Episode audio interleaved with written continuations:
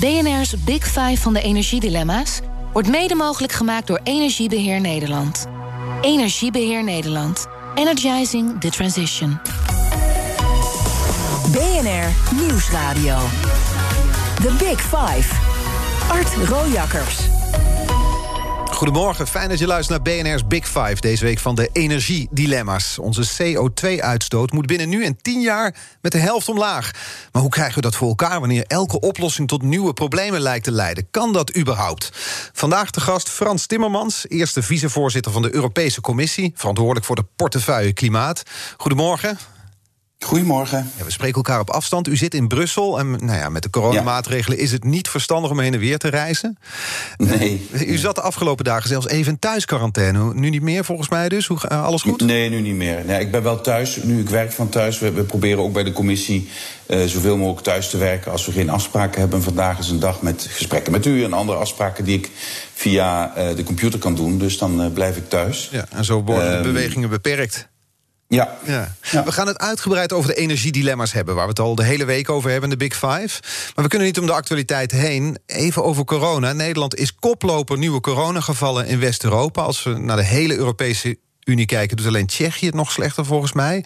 Hoe bekijkt u als Nederlander en als eurocommissaris die cijfers?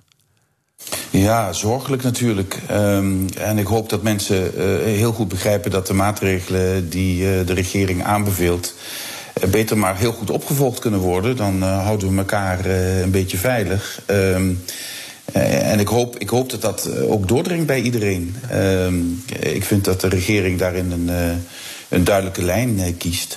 maar dat werkt alleen maar als mensen het ook opvolgen. Ja, want daar, daar zit het misschien wel. U woont relatief dicht bij de Duitse grens. Ter vergelijking in Duitsland momenteel gemiddeld 27 nieuwe coronagevallen per miljoen inwoners. Bij ons in Nederland 10 keer zoveel. Dan wordt natuurlijk gezocht naar verklaringen voor dat verschil. Wat, wat, wat denkt u dat een verklaring zou kunnen zijn? Ja, dat is voor mij net zo goed uh, gissen als, als voor ons allemaal. Uh, het zou best kunnen zijn dat in Duitsland de maatregelen die genomen worden wat strikter worden opgevolgd dan in andere landen. misschien dat daar een verklaring in zit, maar het is voor mij ook alleen maar als van een afstandje waarneembaar. Ik, ik, we, hebben, we hebben dat niet echt geanalyseerd waar daar de verschillen vandaan komen. Nee, want als u naar het coronabeleid kijkt, in Duitsland en Nederland, maar als we naar het Nederlandse beleid kijken, is, is dat een succes te noemen, vindt u? Ja, ik vind, ik, ik vind het echt wel heel makkelijk om vanaf een afstandje daar uh, kritiek uh, op te hebben of complimenten voor uh, te geven. Ik zie gewoon in heel Europa dat de besmettingen snel toenemen en dat we ervoor moeten zorgen dat we zoveel dingen doen, luisteren naar wat ons gevraagd wordt, zodat we niet in een echte lockdown weer terechtkomen. Want dat zou echt heel schadelijk zijn voor mensen met een baan, voor onze economie. En ik hoop dat uh, lidstaten hier ook van leren dat ze uh, toch iets meer moeten samenwerken. Iets meer ook uh, mensen dezelfde informatie moeten geven, dezelfde codes gebruiken. zodat mensen niet zo in verwarring raken over het geheel. Ja, want dat is het verwarren inderdaad. Dat vroeg ik me af. Waar is het Europese beleid in deze? Volgens mij is de reflex in het voorjaar was... de, de grenzen werden dichtgegooid. België plaatste zelfs zeecontainers op de grens met Nederland... in de, in de eerste fase. Ja, dat is natuurlijk ook omdat dit, dit, alles wat met gezondheid te maken heeft, daar gaat Europa niet over. Dus dat doen de lidstaten zelf. En dan is de reflex bij de meeste landen nog steeds zo. Grenzen dicht. Ja. Uh, als wij, wij weten het beter dan de buren. Ja. Dus uh, als de buren niet doen wat wij doen, dan gooien we de grenzen dicht. Ik hoop dat we inmiddels hebben gezien dat dat niet echt een uh, werkbare oplossing is. Nee, in, in zekere zin voor Duitsland bijvoorbeeld wel. Die doen het tien keer beter dan wij. Dus die, die, ik, ik snap dat zij nu denken... laten we, laten we bijna... Build the wall, zoals Donald Trump zou, zeggen. Ja, maar de Duitsers zijn zelf daar, daar redelijk terughoudend altijd in uh, geweest. Uh, ik vind op een aantal terreinen het Duitse voorbeeld, denk ik wel navolgbaar. Ik vind ook dat Nederland dingen doet die anderen weer, waar anderen meer van kunnen leren. Maar dat uitwisselen van die gegevens, elkaar informeren en ook openstaan voor oplossingen van anderen die misschien beter zijn dan wat je zelf de beste oplossing vindt. Ja, dat is wel even nodig. Uh, want deze pandemie is misschien niet de laatste eh, uitdaging waar we voor komen te staan. Nee, sterker nog, er komen er misschien wel meer aan. Dat heeft misschien ook zelfs te maken met het klimaat dat verandert. Daar komen we dus over te spreken. Maar ja. ik vroeg me af, u zei al, hè, Europa gaat niet over gezondheid. Maar het is zo'n grote crisis dat ik me kan voorstellen dat de vingers jeuken om dan toch de regie uh, nou ja, naar, naar u toe te trekken. Niet naar u, maar naar de commissie toe te trekken. Ja, ja kijk, met Europese instellingen is het altijd zo dat ze vinden dat ze overal uh, over moeten gaan. Ik ben niet van die school. Nee. Ik vind, ik vind het helemaal geen enkel probleem dat uh, lidstaten hierover gaan. Ik vind het wel een probleem als ze allemaal te eigenwijs zijn om naar elkaar te luisteren en informatie te delen. En dat was in het begin wel een beetje zo. Dat is wel veranderd nu hoor. Eh, men, men praat veel meer met elkaar, men luistert ook. niet alleen maar praat men tegen elkaar, men luistert ook naar elkaar. Ja, ja. En ik denk, ik ben wel optimistisch dat we nu een aantal dingen samen gaan, eh, gaan oppakken. Um, maar dat moet wel vanuit de lidstaten zelf komen. Wij kunnen dat niet opleggen. En wat zou er samen opgepakt moeten worden? Nou, bijvoorbeeld dat je met elkaar afspreekt. We hebben die, die, die kleuren die we gebruiken bij de codes. Dat gaan mensen stilaan aan wennen en begrijpen. Maar laten we afspreken dat we daarbij precies dezelfde criteria overal uh, hanteren.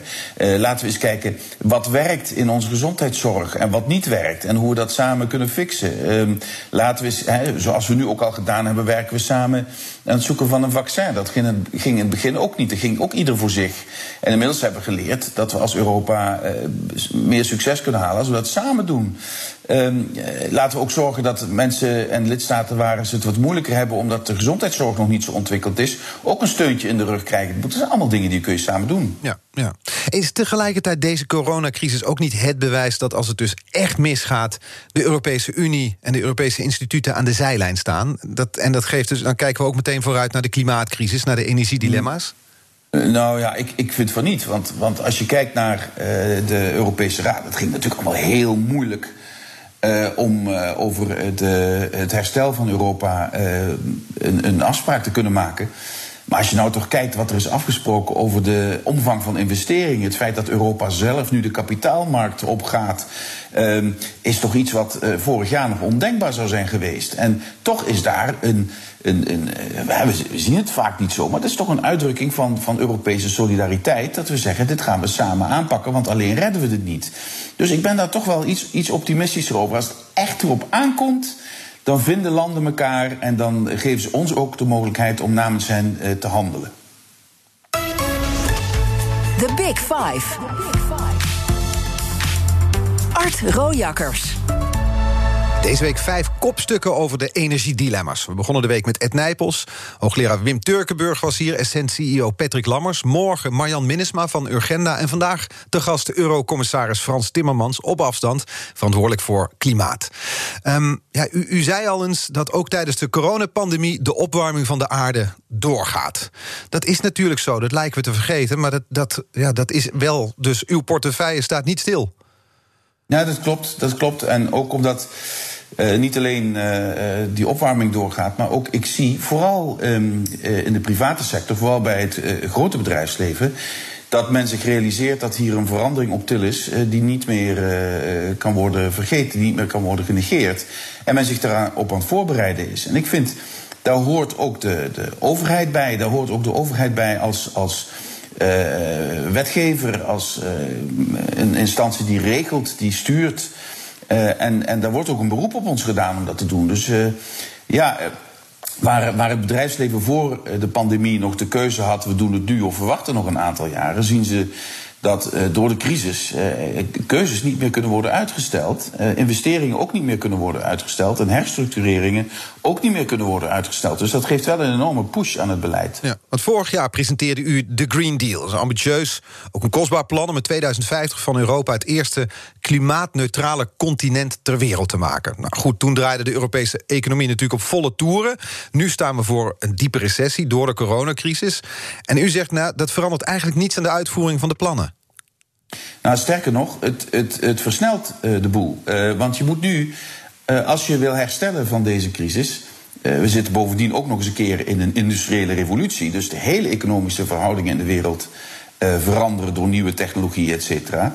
Als je daarvan wil herstellen en je wil dat toekomstbestendig doen, dan zul je het groen moeten doen. Dan zul je ook al die sectoren in de economie die nu toch voor grote uitdagingen staan, moeten helpen om de transitie naar die nieuwe groene economie uh, te maken. En ja, maar, maar, ja, dat konden we in een, in een groeiende economie een beetje uitstellen. Maar dat kun je niet meer uitstellen. Nee, maar tegelijkertijd, als ik dan de kranten lees... dan zie ik dat het geld nu gaat in Nederland naar horeca, naar de KLM... niet naar een groene transitie. Nee, maar, maar natuurlijk moet je proberen, dat doen alle overheden, om uh, ervoor te zorgen dat mensen niet op straat komen te staan. Uh, uh, dat je zeg maar nu zeg maar blust waar het brandt. Maar vervolgens moet je aan brandpreventie gaan doen. En dan moet je kijken welke sectoren moeten sowieso herstructureren. We gaan bijvoorbeeld in de automobielsector naar elektrische mobiliteit. Wat betekent dat? En hoe uh, maak je het de automobielbedrijven makkelijker om uh, in die richting zich te ontwikkelen? Hoe ga je de staalindustrie helpen om schoon te worden? Hoe ga je de cementindustrie helpen om schoon te worden? Et cetera, et cetera. Hoe help je zeg maar de bouw weer op de benen op een manier die ook de bebouwde omgeving klimaatneutraal maakt? Et cetera, et cetera. Dus je hebt allerlei mogelijkheden om in dat herstel ook de economie op nieuwe rails te zetten. Maar moet je dan op zo'n moment als dit, wanneer zo'n ambitieus plan er ligt, 2050, een klimaatneutraal continent, moet je dan bijvoorbeeld wel zoveel geld steken in vervuilende luchtvaart? Of moet je daar groene voorwaarden dan aan stellen? Ja, ik vind wel dat er voorwaarden aangesteld uh, kunnen worden. Uh, luchtvaart zullen we nodig blijven uh, houden. Ik vind wel inderdaad dat je dan van uh, luchtvaartbedrijven, als je zegt wij, wij, wij geven publiek geld aan jullie, uh, dan mogen we van jullie vragen dat jullie vergroenen. Hè? Dus, dus minder uh, korte vluchten, meer investeren in, in, nieuwe toestellen die minder brandstof gebruiken, sneller de ontwikkeling van andere brandstoffen uh, steunen. Hè. Airbus werkt nu aan drie prototypes van vliegtuigen die op waterstof kunnen uh, vliegen. in de tussentijd ook werken aan het bijmengen van biobrandstof. Dat is ook allemaal beter voor het klimaat. Dus ik denk dat dat soort voorwaarden wel kunnen worden gesteld. Ja, er zijn is niet gebeurd in Nederland. In ieder geval bij de KLM is dat niet gebeurd, hè? Bij het, bij het ja, deels, hè? Deels. Ja, deels. Die, die, maar bij Air France gebeurt het, bij Lufthansa gebeurt het. Ja. En toen was u volgens mij even weg. Of ik zat zo door elkaar. Nee, ik ben er weer. Oh, bent er weer. Ja, we zaten door elkaar heen dat we elkaar even niet verstonden. U zei bij Lufthansa gebeurt het wel, bij Air France uh, ook. We, gaan, er geen, we gaan er geen Trump-verhaal van maken. Laten we dat niet doen, nee. Uh, toch over die, die, uh, die, die groene voorwaarden. Want dat, mijn vraag was, ja, die, dat wordt dus gedeeltelijk gesteld. Het lijkt wel, hè, als ik uw analogie gebruik, de brand blussen. Uh, nu wordt de brand geblust, er moet geld bij... want anders vallen die luchtvaartmaatschappijen om. En later kijken we dan wel hoe we ze groen gaan maken. Dat is een beeld dat, dat ik erbij krijg. Ja, dat is toch echt niet zo. Want los van het feit van het groen maken het is bijna onvermijdelijk dat de hele luchtvaartsector aan een hele forse uh, herstructurering uh, toe zal zijn. Uh, mensen veranderen hun gedrag. er zal ook meer voor kortere afstanden meer ander transport worden aangeboden. Treinen gaan we stimuleren. Eh, ik denk dat, dat de luchtvaart eh, met een overcapaciteit zit, gelet op hoe mensen zich gaan gedragen, ook in de toekomst. Dat zijn blijvende veranderingen. Dus er zal echt een herstructurering plaatsvinden. Tegelijkertijd, die luchtvaart blijven we absoluut nodig hebben.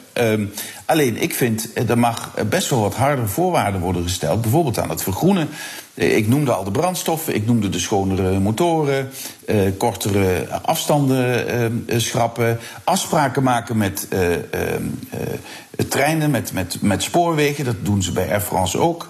Ehm, ja, daar mag, daar mag best een tandje bij, eerlijk gezegd. Ja, en dat, dat is iets wat nu aangepakt zou moeten worden, dat tandje erbij. Absoluut, Vanuit de nationale overheden. Zo'n steunpakket moet je daaraan koppelen. Vind ik wel, ja. ja. Ik las trouwens, want uw voorstel was om de CO2-uitstoot in Europa in 2030 met 55% terug te brengen. Gisteren bleek dat de meerderheid in het Europees Parlement dat te weinig vindt. Ze vinden dat dat naar min 60% moest. Toen dacht ik, dat is een van de eerste keren dat u te horen krijgt dat u niet ambitieus genoeg bent. ja, maar wij, wij hebben op verzoek uh, van de regeringen uh, een hele uitvoerige studie gedaan naar uh, die reductie tot 2030. En we zijn tot de conclusie gekomen dat 55% eh, reduceren kan. Het wordt ongelooflijk lastig. Heel moeilijk. Hele zware opgave.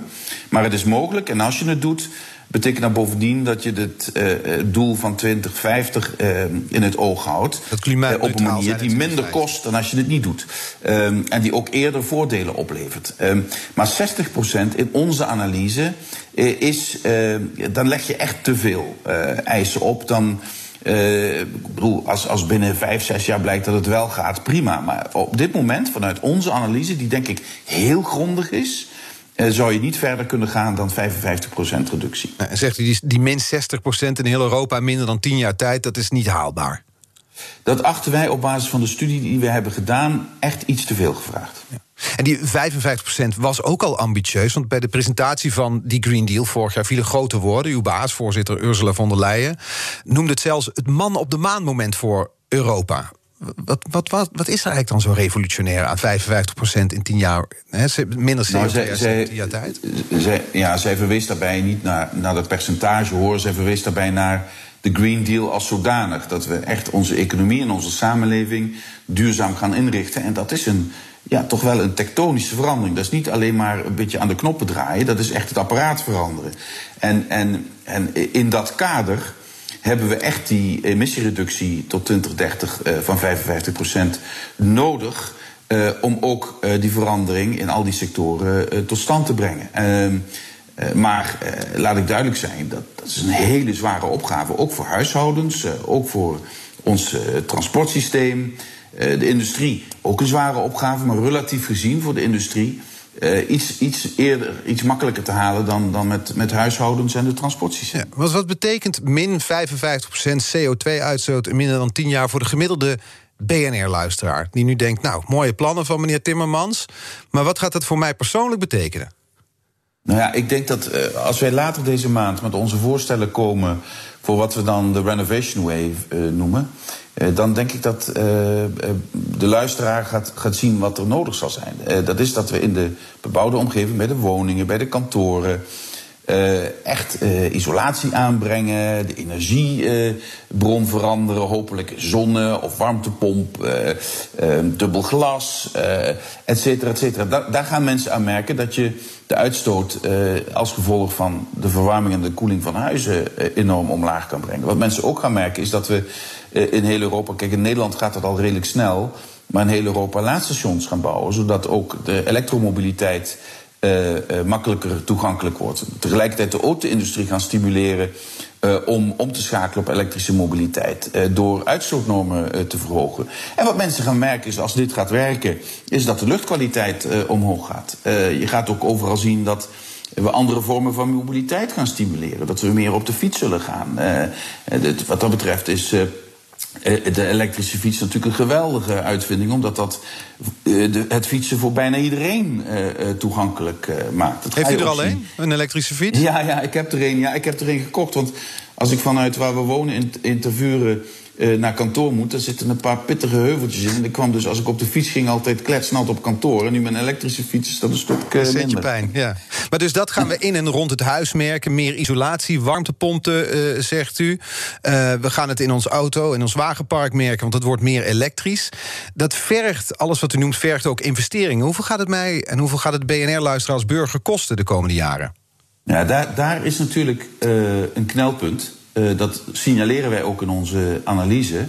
Uh, van overheden zal dan wel worden gevraagd om ervoor te zorgen dat er niet een zogenaamde energiearmoede ontstaat. Dus dat de prijzen zo hoog worden dat het, zeker voor mensen met een smalle beurs, ondraaglijk wordt. Nou ja, daar heb je uh, het belastingstelsel voor. Daar heb je ook andere manieren voor om de omschakeling sneller te stimuleren, zodat de prijzen laag, lager blijven.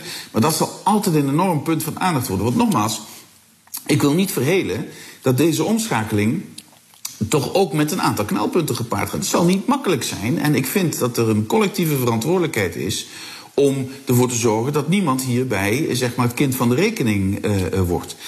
En, en, en ah, met alle technologie, technologische uitdagingen die we hebben, met alle uh, problemen die we moeten oplossen, is dat volgens mij het allergrootste probleem. Dat we aan mensen kunnen laten zien dat hier niemand achtergelaten wordt en dat iedereen hier onderdeel van kan zijn. Als we dat niet kunnen laten zien, dan gaat deze verandering gewoon niet gebeuren, want dan gaan de mensen de hak in het zand zetten. Ja, een deel daarvan is dus ook dat je uitlegt aan burgers: dit gaat ook u geld kosten, maar het is nou eenmaal nodig. Want ik begrijp dat in totaal de komende tijd, wat was het, 260 miljard euro per jaar nodig is voor deze plannen, hè, voor de Green Deal. Dat zijn, de, ja, dat zijn extra investeringen die moeten gebeuren. Dat is een kwart van de EU-begroting. Ja, maar dat klinkt natuurlijk eh, als enorme bedragen. Maar als je ziet wat er in de economie jaarlijks sowieso wordt geïnvesteerd, valt het relatief uh, nog wel mee. Zegt u nou dat 260 miljard euro wel meevalt? Dan kom ik ja, relatief als je ziet wat er überhaupt. Als je ziet wat er ieder jaar in de economie wordt geïnvesteerd. Uh, dan, is het, valt, dan hebben we het over duizenden miljarden. Dus dan valt het relatief mee. Wat ook helpt is dat financiële instellingen, banken, grote investeerders bij een zeg maar, langdurige lage rentestand. Uh, en bij de analyse van pas op dat we niet geld investeren in sectoren die geen toekomst hebben, veel meer uh, een groene oriëntatie hebben dan een paar jaar geleden. Dus investeerders, het grote bedrijfsleven, ze staan ook wel klaar om deze richting uit te gaan. Dus dat, dat stemt me wel optimistisch. Nogmaals, het knelpunt zit echt bij, bij onze burgers en de huishoudens, dat die daar niet het kind van de rekening van worden. Dat, dat zou echt onze hoofdaandacht moeten zijn. Ik zie in de industrie, als we dat goed begeleiden met goede regelgeving, voorspelbare regelgeving, die ook niet ieder jaar verandert. Als we dat goed begeleiden, dan gaat dat in het, in het bedrijfsleven de goede kant op, ook wat de investeringen eh, betreft. Uh, dus ik ben wat dat betreft wel, wel redelijk optimistisch, omdat men inziet. Dat dit nodig is. Overigens, het gebeurt in de hele wereld door de industriële revolutie dat men investeert in nieuwe technologieën, et cetera. Uh, dus ja, daar is het knelpunt, eh, denk ik niet zozeer. Het ligt eerder bij de burgers en de kosten die daar terechtkomen. We spreken er zo ja, over. Ik denk, ik denk eerder dat. Kijk, eh, waarom hebben we een Green Deal? We hebben een Green Deal omdat de burgers zich heel erg zorgen maken om de klimaatcrisis. Dus die burgers die ons hebben geholpen om die Green Deal te maken, kunnen die Green Deal ook weer onderuit halen. Op het moment dat ze denken dat zij er geen onderdeel van zijn of dat het voor hen niet te dragen is. We gaan er straks verder over praten. Een tweede half uur van BNR's Big Five. BNR Nieuwsradio. The Big Five. Art Rojakkers. Welkom bij het tweede halfuur van BNR's Big Five van de energiedilemma's. Eerder deze week sprak ik met Ed Nijpels, hoogleraar Wim Turkenburg, Essent-CEO Patrick Lammers. En morgen is Marianne Minnesma, Marjan Minnesma hier te gast. Vandaag spreek ik met Eurocommissaris Klimaat Frans Timmermans, de man die met zijn Green Deal heel Europa wil vergroenen. We hadden het in uh, het eerste halfuur al over de Klimaatwet. Die uh, werd vergeleken met een man op de maan moment. Zelf noemde u de Klimaatwet een, een revolutie. En het klinkt ambitieus, dat roept ook tegelijkertijd gevaar op van een contra-revolutie. Ja, dat is altijd zo natuurlijk. Uh, bij iedere maatschappelijke verandering, zeker als het zo'n ingrijpende maatschappelijke verandering is, zijn er mensen die uh, zich daartegen verzetten. Dat is in de hele menselijke geschiedenis altijd zo. Ja. En nu, bij iedere industriële revolutie zijn er mensen die uh, zeggen dat willen we niet. kijk, als jij, als jij heel veel paarden hebt en er wordt een verbrandingsmotor uitgevonden, ben dan ben je niet blij. Nee. Ja, dat, is, dat, dat, dat hoort nu eenmaal bij onze geschiedenis. Dat iedere verandering gepaard gaat met mensen die het omarmen en mensen die het afwijzen. Moeten we daar de huidige protesten ook mee vergelijken? Ik bedoel, we hadden de gele hesjes in Frankrijk, waren boos over de hoge brandstofaccijns. We hadden de boze boeren in Nederland, die voerden actie tegen het nieuwe stikstofbeleid, kregen nog gelijk ook. Als we daarnaar kijken, welk, ja, is dat dan vergelijkbaar met wat u net de vergelijking met de paarden en de, de verbrandingsmotor? Nee, nee, want, want uh, kijk, je, je, je maakt uh, bij zo'n grote verandering moet je ook beleid maken. En bij het maken van het beleid doe je uh, hopelijk heel veel dingen goed, maar er gaan ook dingen fout.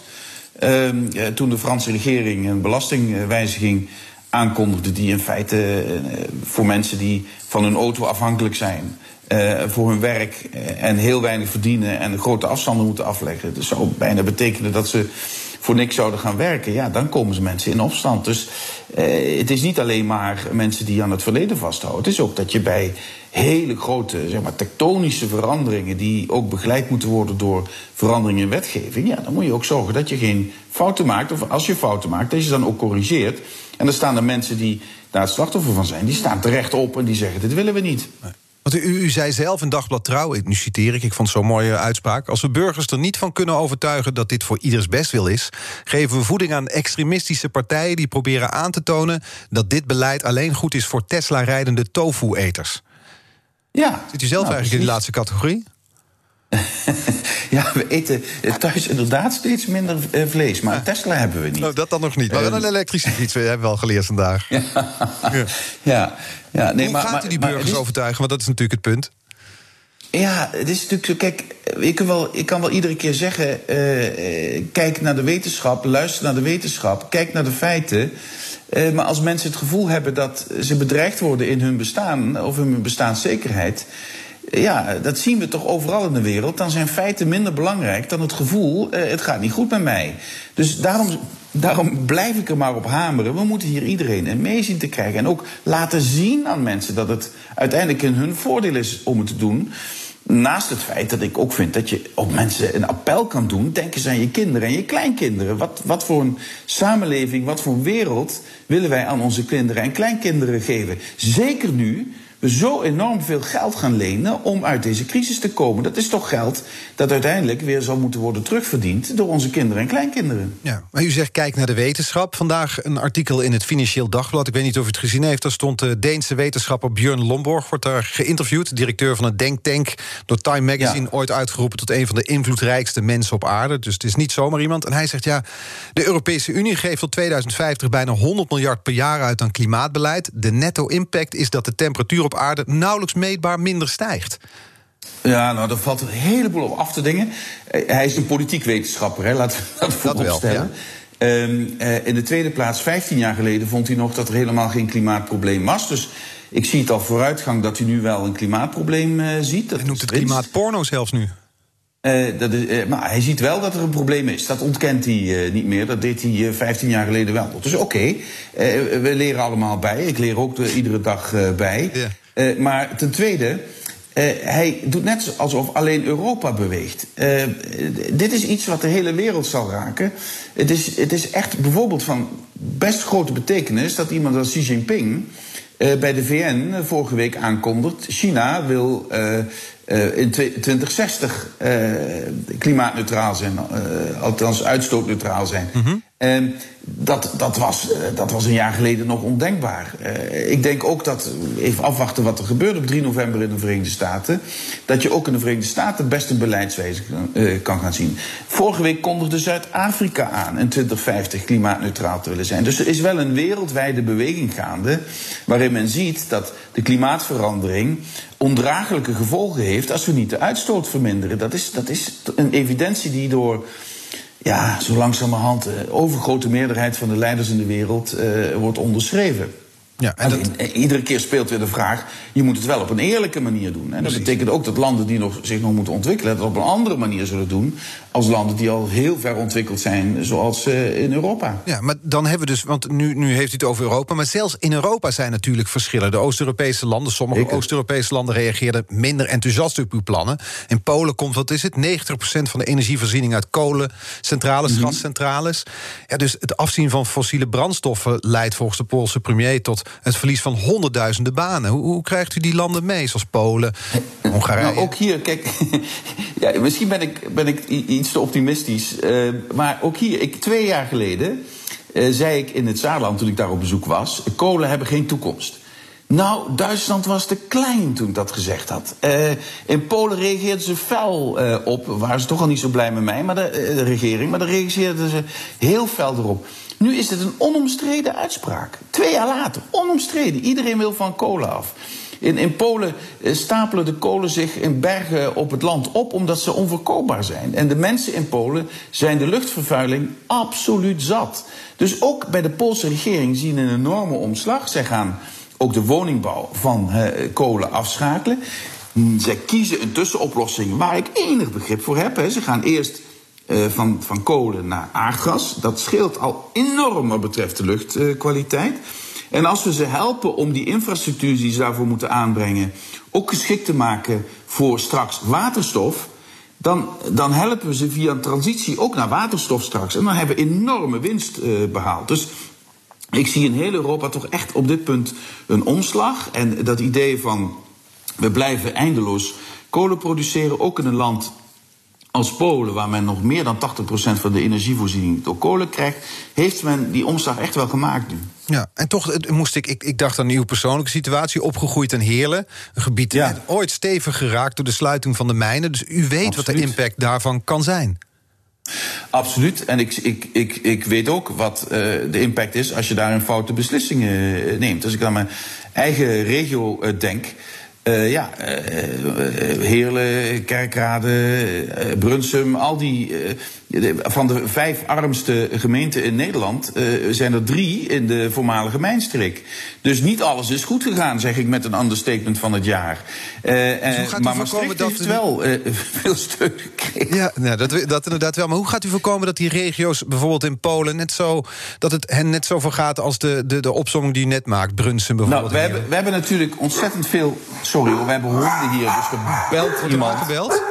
Excuus, excuus daarvoor. Dat is het nadeel van als je thuis bent. Uh, Doe maar open hoor, we luisteren wel even mee.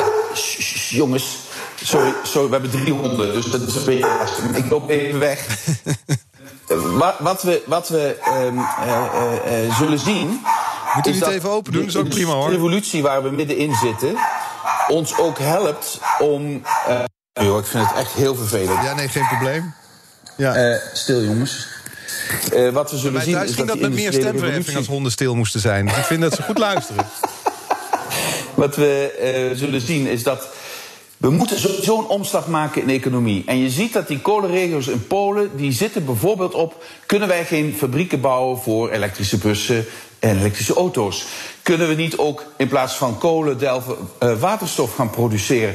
Dus ja, die, die, de mijnsluiting in Nederland die ging gepaard met uh, de energiecrisis, waardoor er geen geld was om een echte omschakeling uh, heel goed te maken. We krijgen nu wel de kans om die omschakeling te doen. Bovendien is Polen een land met ontzettend veel hoogopgeleide ingenieurs, heel ingenieurintensief. Uh, ze komen ook met ideeën op dat punt. Dus ook hier hebben we wel een kans. Nogmaals, ik zeg niet dat het makkelijk zal zijn. Het wordt ontzettend moeilijk. Maar dit kan wel. En regio's als Silesië die hebben een kans om daaruit te komen. Ik neem een ander land als voorbeeld. Mm -hmm. Griekenland. Daar hebben ze nog uh, bruinkoolmijnen. Die gaan ze nu versneld sluiten. Dat heeft, dat heeft uh, natuurlijk enorme consequenties. Maar tegelijkertijd zien die Griekse regio's ook kansen om een economie anders te oriënteren. Dus Laten we die kansen grijpen. En nogmaals, excuses aan uw luisteraars voor onze honden. Ja, nou ja, geen enkel probleem. Ik, ze luisteren misschien wel beter dan de Europese lidstaten. ja, als die ook zo naar mij zouden luisteren, zou het een stuk, dat makkelijker, makkelijker zijn, zijn inderdaad. Ja. Tot zo, Jurgen. BNR Nieuwsradio. The Big Five. Art Rojakkers.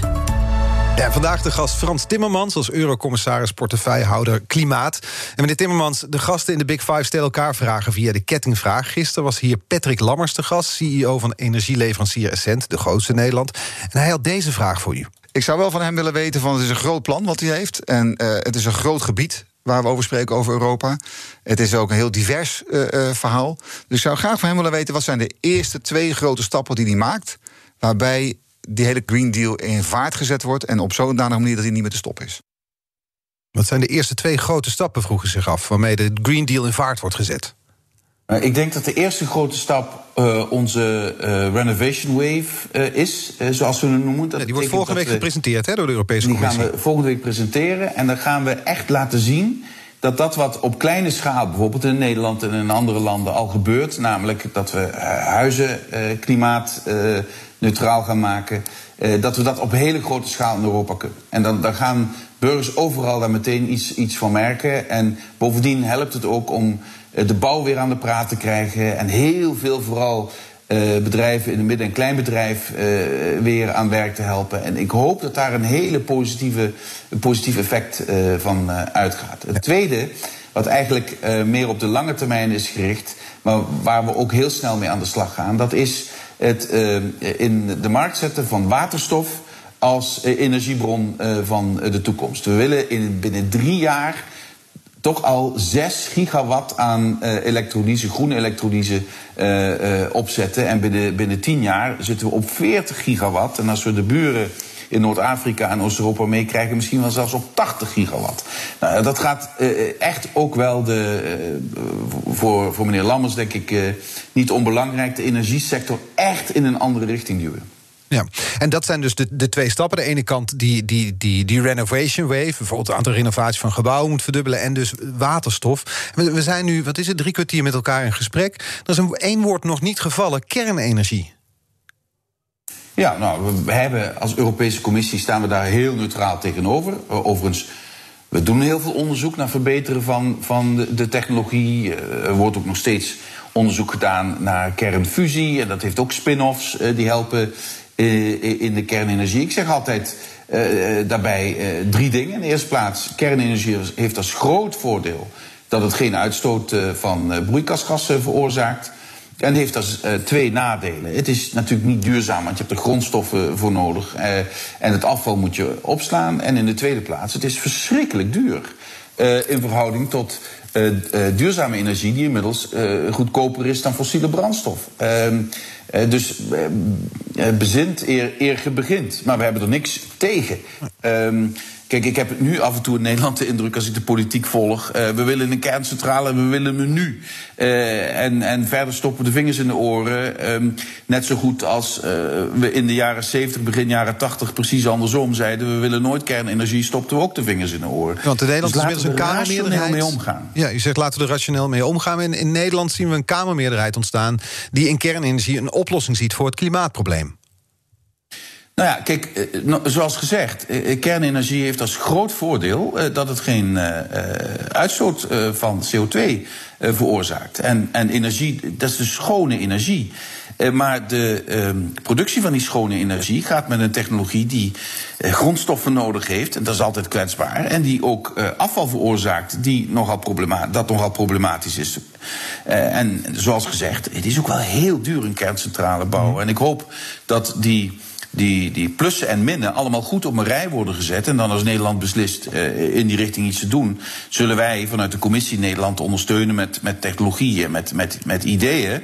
Uh, maar nogmaals, uh, ik hoop dat er een echt een nuchtere, rationele beslissing wordt genomen. En niet op basis van de emotie. Hè, eindelijk mag het, kernenergie. Laten we snel een centrale bouwen. Dat we dat, dat zo doen. Maar gewoon echt een, een, een rustige, nuchtere afweging maken. Hoe verklaart u dit sentiment? Hè? Want u zegt bezint eerder begin. Maar er lijkt inderdaad nou, wat storm drang te zijn rondom dit onderwerp. Hoe verklaart, in, de, in de Kamer dan? Hoe verklaart u dat?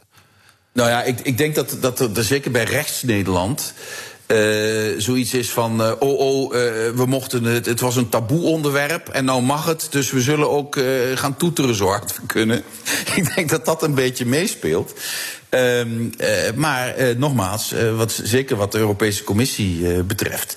wij ondersteunen. we, hebben natuurlijk, we hebben ook onder het Euratom-verdrag een verplichting op dit punt om te zorgen voor veiligheid in, in de kernenergie. we hebben lidstaten zoals Frankrijk met heel veel kernenergie. Dus we, het is niet zo dat wij dat een, een taboe-onderwerp vinden of ons daar ongemakkelijk bij voelen. Maar, maar we willen het graag heel rationeel benaderen. Ja. Maak die berekening, kijk of het goed voor je is. gelet op de schaal. Eh, gelet op de andere uh, mogelijkheden die je hebt. Ik bedoel, Nederland heeft gigantische, uh, gigantisch potentieel met offshore wind bijvoorbeeld, en met wind vanaf zee. weeg dat tegen elkaar af en neem dan een rationele beslissing. Ja. We begonnen dit uur over hoe wij hier in Nederland het doen in de coronacrisis. Hoe, hoe doen wij hier in Nederland het eigenlijk in de klimaatcrisis vergeleken met andere Europese landen? Nou, eigenlijk uh, op, op één punt ontzettend goed. En dat hebben we ook nog niet besproken uh, vandaag. En dat is onze economie minder afhankelijk maken van eindige grondstoffen. Dat noemen we dan de zogenaamde circulaire economie. Dus dat je grondstoffen een keer gebruikt, maar dan blijft gebruiken. Weer repareert, weer opnieuw gebruikt. weer verandert van vorm en dan in een ander product stoppen. Daarin loopt Nederland echt, echt voorop. Ook in het afvalbeleid loopt Nederland voorop. Dus daarin is Nederland echt wel een voorbeeld voor heel veel andere landen. Dus die circulaire economie is iets dat in Nederland een hoge vlucht heeft genomen. En die leiding zou Nederland eigenlijk nooit meer moeten afstaan. En tegelijkertijd morgen is hier, ik zei het al eerder, Marjan Minnesma te gast. Zij heeft met Urgenda zes jaar geprocedeerd om de Nederlandse staat aan de eerder gestelde doelen, doelen van de uitstoot van broeikasgassen te houden. Ook al tekenend dat er een rechtszaak voor nodig was om Nederland aan die eigen afspraken te houden. Hè? Ja, ja, dat is uh, helaas niet alleen een Nederlands uh, fenomeen. Dat zien we ook wel in andere lidstaten af en toe. Uh, ja, je ziet het ook bijvoorbeeld in de, in de mesnormen in Duitsland. Heeft men ook eigenlijk nooit gehandhaafd. Er komt men er nu achter dat daar een nitraatprobleem is. helaas, helaas is het zo dat heel vaak wat regeringen in Europa afspreken. Dat, dat ze daar zich soms, het wordt steeds minder hoor, maar zeker in het verleden te weinig rekenschap van geven wat dat dan in de praktijk in eigen land uh, betekent. Uh, gelukkig, uh, nu we toch echt hele goede analyses maken van wat de gevolgen zijn, komt dit fenomeen steeds minder voor. Het is echt een erfenis uit het verleden. Hm. Maar die circulaire economie lopen dus in voorop. Waar, waarin kunnen we een tandje bijzetten hier in, in Nederland? Als nou, ik vind dat Nederland wel. Uh, ja, ik denk dat Nederland bij de schone energie wel echt achterloopt uh, bij heel veel andere uh, landen. En dat we daar echt een tandje bij moeten zetten. Natuurlijk is het ook ingewikkeld in een land dat zo dicht bevolkt is. En dat, dat zichzelf in slaap had gesust met het eigen aardgas over een hele lange tijd. Uh, uh, maar uh, daar mag wel een tandje bij. En, en zoals ik zei, met wind op zee hebben we een enorme mogelijkheid. En ik vind ook echt, omdat Nederland erin voorop loopt, met waterstof ook een enorme mogelijkheid. u moet zich voorstellen, we hebben een zeer fijn vertakt netwerk voor ons aardgas gebouwd sinds, sinds de jaren 60 van de vorige eeuw. Ehm, dat netwerk kan relatief makkelijk worden aangepast ook voor waterstof. En dan kun je straks, waar je nu aardgas allemaal voor gebruikt, waterstof voor gebruiken onder bepaalde voorwaarden. Ja. En de kosten daarvan zijn maar een kwart van de kosten van het aanleggen van een heel nieuw netwerk. Dus ook daarin heeft Nederland een, een kans, een voorsprong eh, die we zeker niet moeten laten lopen. We hadden het over die kettingvraag. Morgen dus hier Marianne Minnesma, directeur van de stichting Urgenda. Wat zou u aan haar willen vragen? Ik zou aan haar willen vragen: eh, denk mee uh, met ons hoe we ervoor zorgen dat we iedereen hierin meekrijgen. Uh, dat, uh, je kunt wel gelijk hebben, uh, maar je moet het ook krijgen van de grootst mogelijke meerderheid van de Nederlandse bevolking. En dat betekent dat alles wat we doen ook gebaseerd moet zijn op heel sterk sociaal beleid. Dus daar zou ik graag haar aandacht voor willen vragen. Ja, dus niet alleen gelijk hebben, maar hoe zorgt ze dat ze ook gelijk krijgt? Ja, en ik denk dat dat alleen maar kan in een democratie, doordat je de meerderheid meekrijgt. En de meerderheid gaat alleen maar mee als de meerderheid in de gaten heeft dat dit in het belang is van iedereen, maar ook van ieder individu. Ja. Want zo'n rechtszaak tegen de, de, de Nederlandse staat, dat volgt u dan ook vanuit Europa? Ja, uiteraard. Ja, en, dan, denkt u, ze heeft wel gelijk gekregen, maar ja, of, of je daarmee genoeg draagvlak hebt, is dan een tweede. Nou ja, dra draagvlak, eh, zoals ik eh, dit hele gesprek al, al zeg. Voor mij, volgens mij is draagvlak de Achilleshiel uh, van de Green Deal. En van de hele omschakeling die onze samenleving moet doormaken. Want ik, ik wijs erop, we hebben natuurlijk een klimaatcrisis. We hebben ook een biodiversiteitscrisis, daar hebben we het nog niet over gehad. We dreigen 1 miljoen soorten te verliezen. Dat heeft een enorm effect op onze gezondheid. We hebben een, een industriële revolutie. We hebben wereldwijde verhoudingen die aan verandering onderhevig zijn. Dat alles moeten we oppakken om onze samenleving op een spoor te zetten, zodat onze waarden en onze welvaart behouden blijven. Ja. Nou, er is genoeg te doen. Dus ik ga u niet langer van het werk afhouden. Ik wil u danken voor dit gesprek, Eurocommissaris Frans Timmermans. De honden moeten ook nog uitgelaten worden natuurlijk. Ja, zeker weten. Ja. Moeten ook nog naar buiten. Dus dank uh, voor dit uh, uur. Deze aflevering uh, is, is terug te luisteren van BNR Big Five. Natuurlijk is die terug te luisteren. De podcast is terug te vinden in de BNR-app. En ook op bnr.nl en dan je favoriete podcast-app natuurlijk. En morgen hier dus de gast Marjan Minnesma, directeur van de stichting Urgenda. Nogmaals dank Frans Timmermans. Nu op deze zender Jurgen Rijman met Ask Me Anything. Tot morgen. BNR's Big Five van de energiedilemma's wordt mede mogelijk gemaakt door Energiebeheer Nederland. Energiebeheer Nederland. Energizing the transition. Bij BNR ben je altijd als eerste op de hoogte van het laatste nieuws. Luister dagelijks live via internet. Jelle Maasbach. Wesley Weert. We zijn er voor je met het leukste, opvallendste, maar natuurlijk ook het belangrijkste nieuws. Tijdens de presentatie van die halfjaarcijfers toen die beurskoers in elkaar kukkelde. BNR Beurs. Voor de slimme belegger. Blijf scherp en mis niets.